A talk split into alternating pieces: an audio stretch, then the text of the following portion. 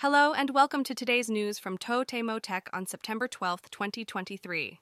Monet Technologies announced that they will be operating an electric mobility called Neko Bus around the Aichi Expo Memorial Park, where Ghibli Park is located. The Neko Bus is inspired by the iconic cat shaped bus from Studio Ghibli's animated film My Neighbor Totoro. It is set to start operating within the current fiscal year, in collaboration with the movie City Hunter Angel Dust, S Ride, the taxi dispatch service, has introduced a new feature called Get Wild in their taxi app. Users can now experience a ride that resembles the action packed world of the movie. This collaboration aims to provide a unique and exciting transportation experience for fans of the film. Highball, a Singapore based company, has launched a Chrome extension called VM that allows users to have video calls with customizable avatars and voices. The extension is compatible with popular chat tools such as Discord and Google Meet. Users can choose their favorite avatar and speak through it during video calls, adding a fun and personalized touch to their virtual meetings. Reports of phishing attempts impersonating the My Number Point office have been increasing.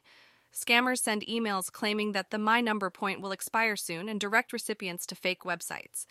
They deceive users into inputting personal information, including credit card details, addresses, and names. It is important to stay vigilant and verify the authenticity of any emails or websites requesting personal information. A recent article about PayPay's charging fees has caused confusion. Starting from September 1st, PayPay charging fees will only apply to the second charge onwards when using the SoftBank slash Wi Fi mobile consolidated payment option, which allows users to combine their monthly mobile phone bills with PayPay charges. The fee amounts to 2.5% of the transaction.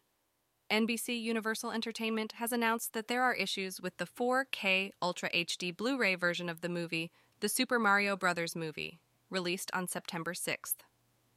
The Dolby Atmos audio, which was supposed to be included, is only available in 5.1 channel surround sound.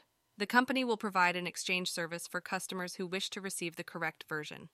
In commemoration of Public Telephone Day on September 11th, it has been reported that the number of public telephones will decrease significantly in the coming years. With the rise of mobile phones and the decrease in demand, it is estimated that the number of public telephones will be reduced to one third of the current amount.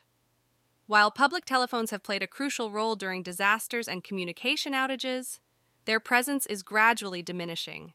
And that's all for today's news. Thanks for listening to Totemo Tech.